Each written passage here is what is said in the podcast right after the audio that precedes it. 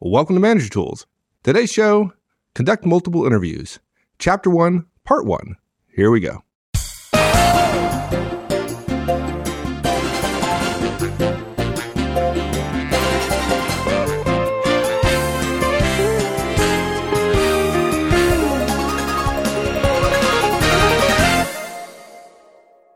So, today we're going to talk about how to interview candidates by conducting multiple interviews. But before we do that, we should talk a little bit about interviewing and, and the role of managers interviewing, because probably, I'm guessing interviewing is probably, well, I don't know, maybe in the top, Top top five, top, Top 10? 10 of things that managers do. What do you think? You, you agree with me? David Letterman would say top 10, but we would say top one. um, we may have said it 20 times. We, Frank, we may have said it 50 times, but yeah, interviewing candidates effectively is the most important thing a manager does. And frankly, I, I suppose if we were just being marketing geeks, we would say everything is the most important thing Right. managers do. But Right. but we have reserved interviewing, right? Bringing on new candidates, new uh, employees. We have reserved the interviewing process as the most important thing managers do. And frankly, when you think about it, because we haven't talked about it all that much over five years, I think some people have probably been surprised. But we say it, we mean it. The most important thing you can do, folks, when it comes to being a manager is hiring the right people. Yeah, and here's the problem though. And you call it the Christmas rule. I run into Christmas every time, right? Christmas is terribly important to us, Right? right? Uh, we we want to treat folks well. We want to take care of folks. The problem is we only do it once a year. We don't do it very often, so we get no practice, or the practice we get is spread out, you know, in in little events over the course of decades, and so we stink at it. And interviewing is kind of like that. You can go years without interviewing somebody, and then all of a sudden you have to interview, and you stink at it. Yeah. Yeah. And it's, it, it, unfortunately, when you think about it, ask yourself of the companies that we know, the places we've been, Mike, I mean, there are places that teach management behaviors, management skills. There are places who teach communication skills, maybe even leadership skills. But how many of them have ever mentioned to us? Do you remember a single instance in the last five years? And I can go back further, 15 years even, that a company actually mentioned they trained specifically and directly on how to interview somebody. No, last time I saw that was 20 years ago. Yeah. It really is surprising to me. And and you know, I've said it before on air. We ought not to be surprised in our business, but if you do hiring well, everything else is easy. If you do hiring poorly, everything else is harder. I think because of indirectly the Christmas rule, people don't want to talk about it. They don't want to train for it because it's a fairly rare event. Well, and here here's something even worse, right? Is that the only time folks have a chance to learn is by observing others doing it. Right. And everybody else stinks at it Yeah. too. So all the models we have for interviewing, generally speaking, are pretty bad. We look at our manager. We might be able Yeah, to we you're might right. be able to sit in, sit in an interview that he or she is conducting, and it's probably done poorly. Here's the thing, though, that you and I, as we're sort of joking about this, here's the thing we know that perhaps many of our listeners don't know. It's not hard to learn. It's just not, right? I mean, learning how to interview effectively, learning how to make human capital choices is not complex. There's nothing that we're going to tell you over the course of the next 10 or 15 or 20 casts, however many we create. Um, I could probably spend 50 hours on it. So maybe many more than that. No matter how many podcasts we create in this topic, there's nothing we're going to talk about that's going to stress people out in terms of, I don't get it. Right? Right. We're simply going to lay out a very logical way, a simple way to understand how to evaluate whether or not somebody should be on your team. Now, it's not going to be easy to follow in the sense that we're going to be asking you to engage in new behavior. But in terms of complexity, it's fairly low, I think, I think, on our complexity scale. Don't you? Yeah, I agree. There's nothing complex about this in terms Yeah. of, at, least in terms of me- mentally, right? I mean, Yeah, exactly.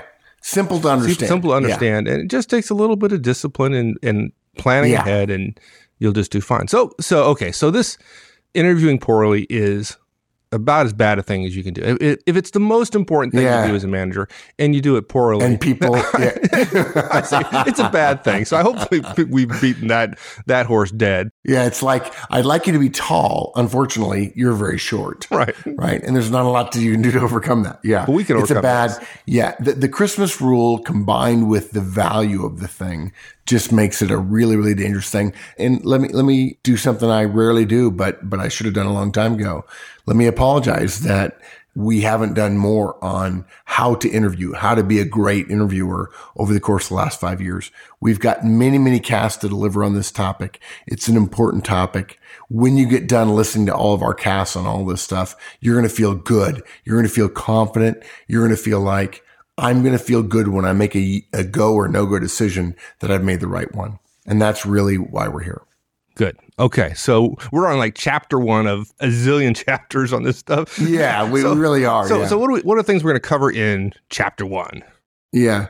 I think it'll surprise people to hear that we want them to conduct multiple interviews, even if they're interviewing their best friend.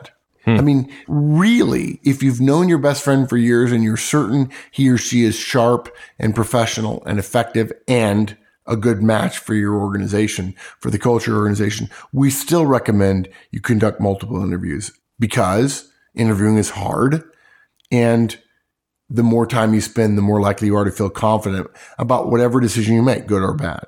So we have seven recommendations in this cast. Mike, I can't imagine we're going to get to all of them in one cast, but you never know. Depends on how fast I talk, I suppose. Um, but let me just go through them really quickly. First of all, every single one of our casts in the How to Interview series is going to start with this first point, which is interviewing is the most important activity of effective managers. And look, there are a couple of simple reasons for that, folks. The quality of your people is the most valuable discriminator that an organization has. It's simple. If your people are notably better than another organization's people, all things being equal, which they never are, but to some degree, those things tend to equal out, even out because strategy might be better in one place, but tactics might be better, better in someplace else. HR might be better in one place, but logistics might be better in someplace else. All things being equal, the quality of the people in the organization is going to be the most likely discriminator or lever, if you will, in terms of that company's success. Okay. But if you, if you think about that for just a moment, folks, you've got to agree quality of people is based on two simple factors. The quality of the raw material we bring in and how well we develop those people, right? If we bring in low quality people, we're going to have to work really, really hard to develop them to get them to the level that we want them to be. If we bring in high quality people and then we also develop the stuffing out of them, we're going to be hard to beat. And that's why that gatekeeping function that managers have of choosing the right person, separate from development, which is obviously addressed by many other casts that we have. If you choose the right people, which boils down to who do you give an offer to and who do you not give an offer to, you're going to be much better off than the manager who is not good at this most important process. That's number one. Then for this cast, we want to go through a few other points. First of all, Horstman's risk assessment. Um, we shared a number of, uh, I think a couple of years ago, something called Horstman's Wager about how individuals approach being interviewed. But there's also a two by two matrix that applies to how do we think about who, whom should we hire and why should we hire that person? We'll walk through that. And then we have some very prescriptive, very specific, very simple to follow, at least intellectually, recommendations. Uh, point three is we recommend you interview every single candidate who's going to be a director of your time, a director of yours, I'm sorry, at least three times at a minimum. And if any one of you wanted to write to me and tell me I did that five times, I will pat you on the back for doing it. Three times is the absolute minimum. And we'll explain why. The first interview, this is point number four. The first interview is always a phone screen. And the, easy, the reason for that is very, very easy. It saves you a bunch of time and money. The second interview has got to be a face to face interview with you. Okay. You've got to interview people face to face. The third interview, this is point six, is also face to face. And this is where you address your concerns from the first interview and also expand it a little more broadly because most people don't accomplish as much as they want in their first interview. And then our last point in this cast, and it's one of a number of casts about how to interview people, is these recommendations for three interviews. It's only three interviews with the hiring manager. We're not suggesting by any stretch. Get it out of your mind right now that we're suggesting you only need to interview somebody three times. We are suggesting you only need to some interview somebody three times. But in fact, there will be many more interviews for them to pass before they in fact would be considered to get an offer. Did you hear that sound?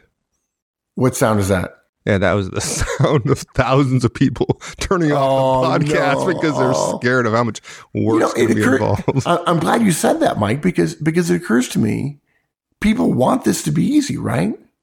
And we're going in exactly the opposite direction. Yeah, we'd like it to be, but yeah, uh, yeah. We really, we know it makes no sense for us to make recommendations that no one is going to follow. It doesn't. All right. We may be right, but to stand upright and fall on our swords after we stand upright and say, we were right and you guys are all wrong, while no one follows our guidance, it's silly. It's a waste of time. It's a waste of our time. It's a waste of your time. But Mike's right. What we're suggesting is distinctively different than what most managers do.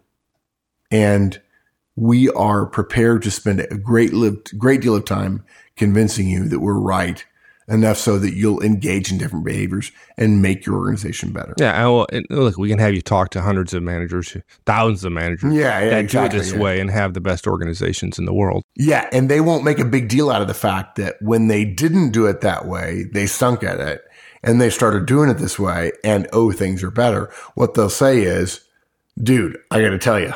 Uh, if in fact they use the word dude, if they're of a higher intelligence level, they'll say, dude, whatever you do, follow their guidance about interviewing because I interview that way and it works. It takes longer. It's a little bit harder, not more complex, but it takes extra steps. And in fact, I have learned the worst thing in the world is to hire the wrong person.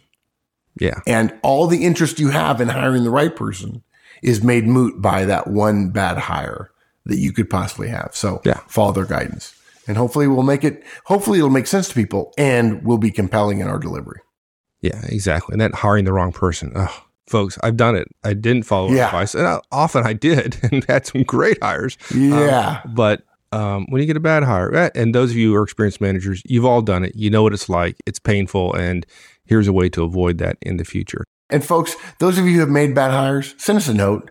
Tell us a story. We'll be happy to share them when we can and say, hey, this is what happens when you do it wrong it seems okay at the time until you realize, oh my gosh, I've got to actually manage this person for the next 18 months, knowing that in three months, your thought is, I've got to get rid of this person whom I mistakenly hired. Nothing worse than that and compare the amount of time you spend with that bad hire, uh, right, with with the amount of time we're suggesting you spend to make sure you get a good hire, and it, right. it's you know it's it's a lot more, right? It's it's yeah. much more painful to have a bad bad hire. Okay, so let's so let's get on with it. Our first point: interviewing is the most important activity of effective managers. We've said that already. We talked a little bit in the beginning. You think you had some additional points? I think we really want to hammer this one home a little bit. Sure. So look, we're going to start every cast in our how to interview series with this reminder. You know, I, have I've often said in front of groups, in front of conferences, and in front of clients, I've said, look, if you strapped me down and said I could only teach one thing, thing for the rest of my life, what would it be? The answer would be one on ones. And so some people might come at us a little bit and say, wait, I thought one on ones were most important it is the one thing I would teach in terms of managers with their teams that are already in place and so on. But the fact is hiring people in the long run, if you had a 30 year career as a manager, the most important contribution you will make to your organization is the caliber of people you say yes to and the lack of caliber of people you say no to. I wish this were more clearly understood. Look, the idea that hiring is the most important activity that managers engage in, at least effective managers engage in, is alluded to. I mean, people they mention it in passing. The one that always surprised me, and this is true in the last five years or so, from probably 2005 to 2010 or thereabouts, they have been saying a phrase that has been fairly common in the strategy world lately is, Hey, before you decide which direction your bus is going to go, in other words, what's your strategy going to be going forward? What's more important than that is make sure you have the right people on your bus. Okay. Now, what's interesting about that when people allude to the idea of having the right people on the bus is they're always mentioning that in the context of organizational or even team or division or whatever in terms of the strategy for the organization. But interestingly, at the same time, they don't really spend a whole lot of time saying, Hey, let's figure out how to get the right people on our bus. They say, Hey, look, in order to do great strategy, in order to achieve the strategy we're going to talk about how you can get there, we want you to have the right people on your bus. Okay, enough about people. Let's right. talk about strategy. Right. If it's that important, you you you yeah. spend a few minutes talking about how the yeah. heck they're going to make that stuff happen. How are you going to get the right people on the bus? If you read those books on strategy, you'll find less than a chapter, sometimes a paragraph, and no more about getting the right people on your bus. I don't know why people write books like that. It's like, wait, I thought you said that having the right people on my team was more important than choosing the right strategy. Okay, fine. Please spend at least a chapter telling me how to get the, get the right people on my team, but they don't do it. So look, we're manager tools. We're going to clean up their mess. We're going to help you understand how to get the right people on your bus. All right. Before we get into interviewing though, we got to address the issue that I know a lot of folks are going to have. And I can sympathize a little bit here or empathize right. the idea that this whole process of interviewing as a process, it's a pretty crappy process, right? Oh, I, I would agree. And it's fraught with error, and you can do it perfectly and still get bad people. There's yeah. all sorts of errors. So for so those of us who are engineers, we, we'd like a better process. I'm sorry, did you confuse this cast with one that was titled Interviewing is Great? yeah. Look, there are all kinds of people who say there are better ways to evaluate what we'll call human capital, right? They say, well, we should just test them because we wouldn't want some manager's emotional connection with a particular person to cloud their judgment.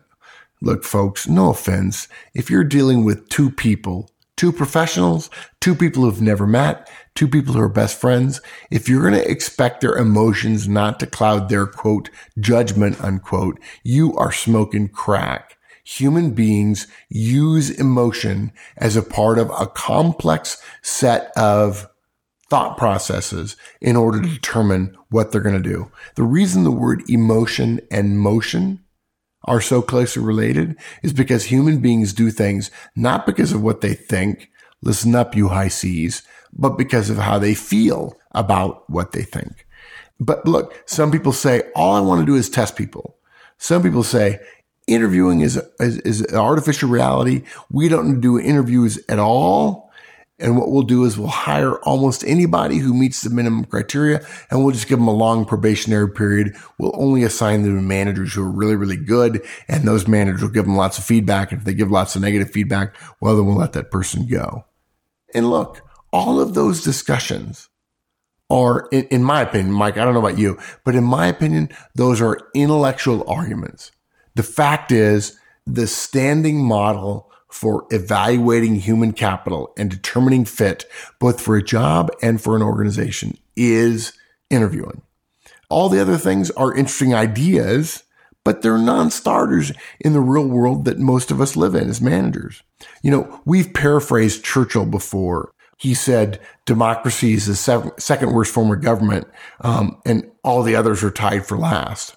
Look, we use that as a way to poke fun at interviewing. He could have, in fact, said the same thing about interviewing. Interviewing is the worst way to bring somebody into your organization.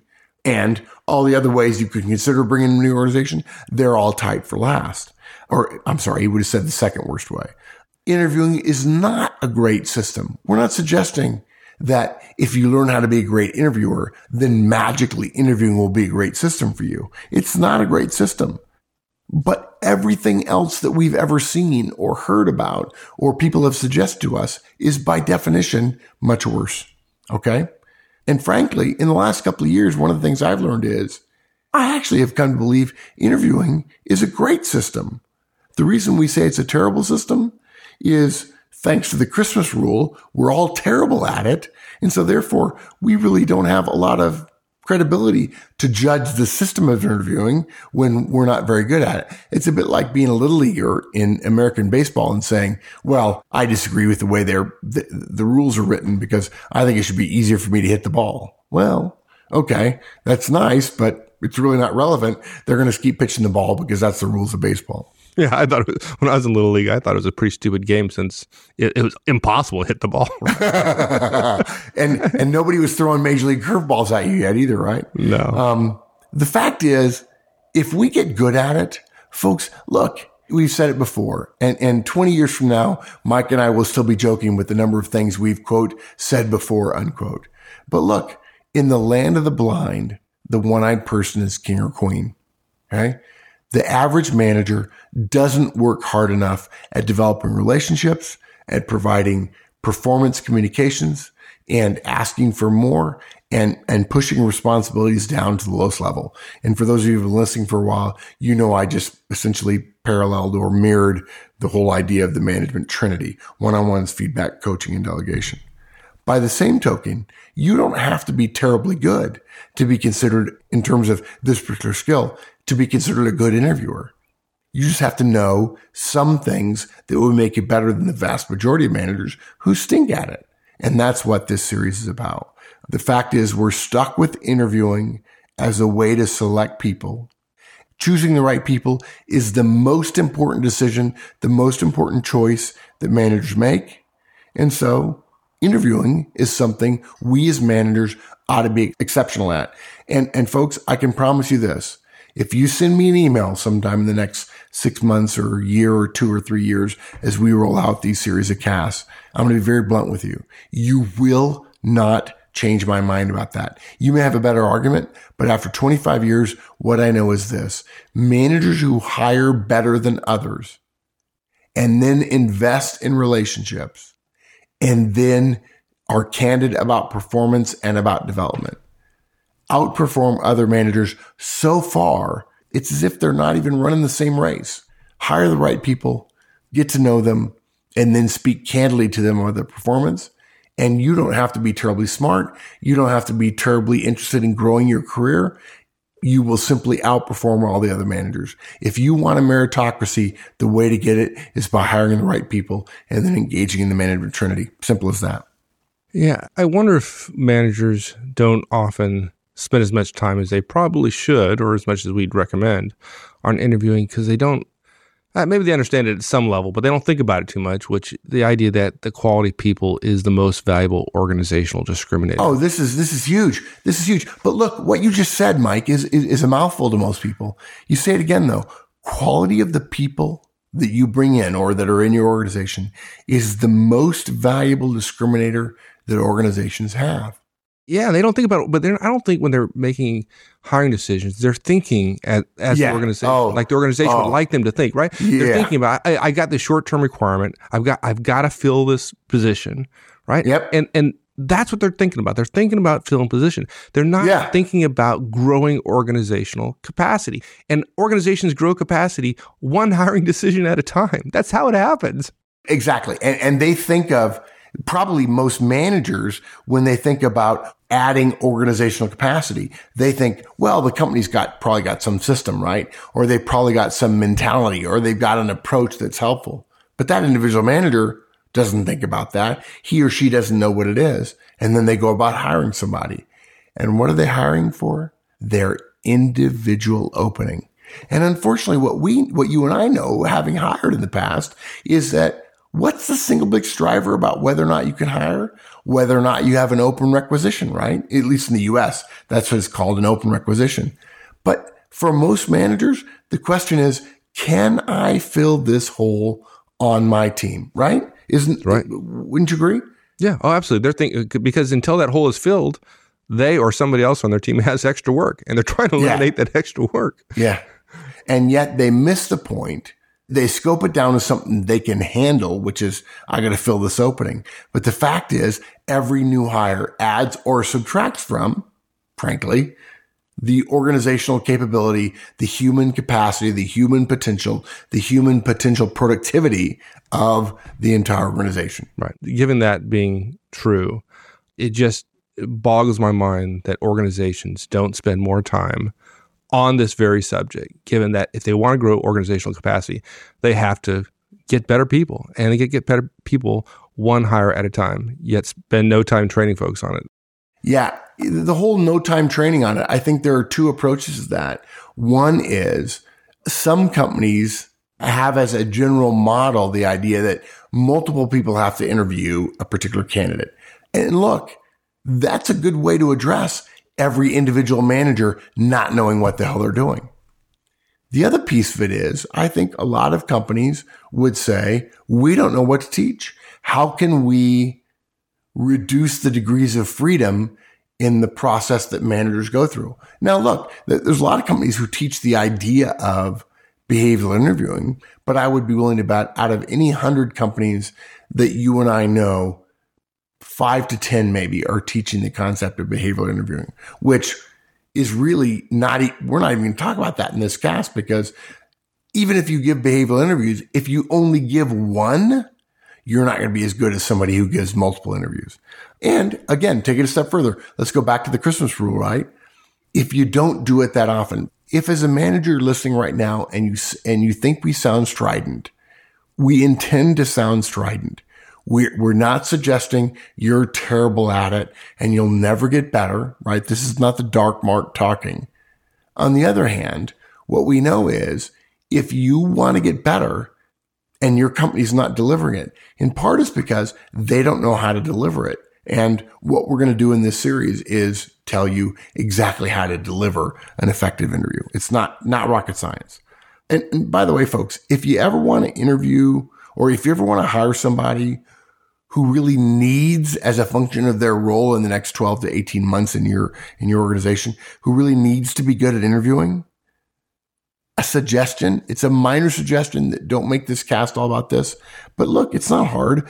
Pay special attention to those people who have been line managers and had to build a team in a company going through rapid growth. What that means is they interviewed a lot of people all things being equal, if you if you look at two people who are sitting in front of you and you assume that their intellect is roughly equal, you look at their titles and they're roughly, roughly equal. But one of it, one of them has interviewed 500 people and the other other has interviewed three. Guess what? The young lady who has interviewed 500 is going to be a better interviewer, all things being equal, than the person who's interviewed only three. And if you're going through a growth period and you hire a bunch of managers who don't know how to interview, you're going to be in a tough spot pretty quickly because you're going to have to do all the interviews when you realize they don't know what they're doing. We actually recommend this is a hiring criteria if you're going to hire managers. If you're a director and you're hiring managers and in the next two to three years, you expect some growth to happen, you better hire people who know how to interview. Or if you don't, you better have a plan to make them good at interviewing within 12 to 18 months. Okay. Now We've alluded to this, but let me say it really bluntly. For you managers who are listening, we know that interviewing fills your position. We know uh, hiring up somebody who you've interviewed and liked fills your position. We know that's what you're thinking about. But the fact is the bigger problem or the bigger solution is when you hire somebody, it adds new human capital to your entire firm as well.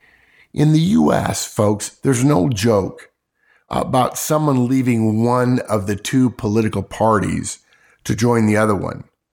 And somebody from the party who was losing that person said the average IQ of both parties just went up, which is a really clever and intellectual slam on somebody's intellect, right? But look, let's translate that interviewing. If you hire somebody less valuable to your firm than its average employee, that's a long term cost for the firm in terms of productivity long term. It's a bad bet for you to make that call. Okay. On the other hand, if you raise the bar which by the way was the title I think of our very first cast about interviewing and hiring. If you raise the bar by saying, I'll only take somebody who's really, really a step or notch above, if you hire above the norm, you're going to help the organization. Certainly it will help your team in the short run, but in the long term, your organization will have more raw human capital to grow and develop. And that will be your competitive advantage. Look, most effective executives that we know would say if they had a choice between two opportunities, one that, that was really a great idea with some good people around it and another one with great people and a good idea, all of the effective managers we know would choose the great people choice with the good idea rather than the great idea choice with the good people. Effective executives know that people are the one constant in all the change and growth that organizations put us through as individuals. If you have good people, things will tend to resolve themselves and work towards a positive outcome. If you have average people or people who are not effective, you will be fighting a losing battle, particularly as your industry and your marketplace gets tighter and tighter and tighter. And what do we know about, uh, about many, many things in the organizational world? Relationships decay and margins decay. And if you have less effective people working for you, your margins will decay faster. People are what action things, not systems. We said it before, we'll say it again. Average people with great systems are probably likely to produce okay, maybe even slightly better than okay results. Great people, on the other hand, even if you give them crappy systems, will achieve excellence over and over and over again because it is not systems that drive organizations. It is people. Yeah. You said earlier, I guess the second point we're going to cover here was that quality of people is based on raw material, right? So the quality of people that we hire, right. plus development. So what about the idea of, well, okay, so yeah, hiring is important, but look at, I'm a smart guy, right? We got a right. good development program here. So even if we get average people, yeah. we could develop them into great individual contributors, great managers, great executives. Yeah, there's there, there's a couple of faults with that. Essentially, what you're saying is the only two ways we have as an organization to address the quality of our people long term in the organization is either to affect the input quality, right, to hire top notch performers, or to develop people really, really well. The problem with the idea of hiring an average or below average person and then developing them is, first of all, most managers are not good at developing people, right? I mean, Mike, how many times have we heard people say, I don't want to do one on ones. I don't really think I need to do feedback. They ought to know what their job is and they ought to just do it because they're a professional.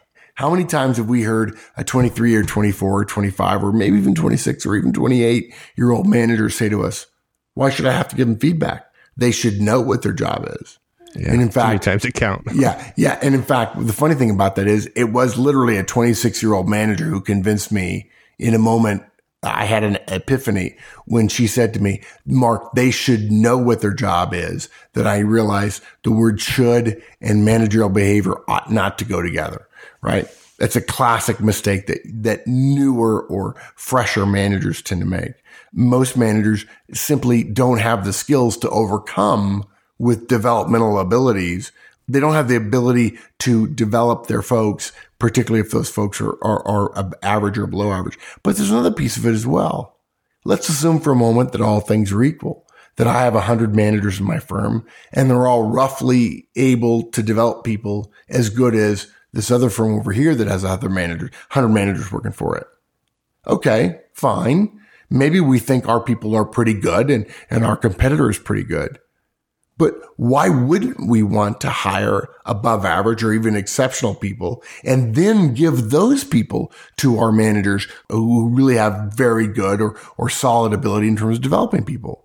Why would we say, well, our managers are good at developing people, so therefore we'll hire below average people? It seems to me the only reason you would do that is because they're cheaper but in fact, most organizations nowadays provide salary structures such that you're really not going to save a great deal of money by hiring a weak person and then relying on the developmental programs of the organization to make them better.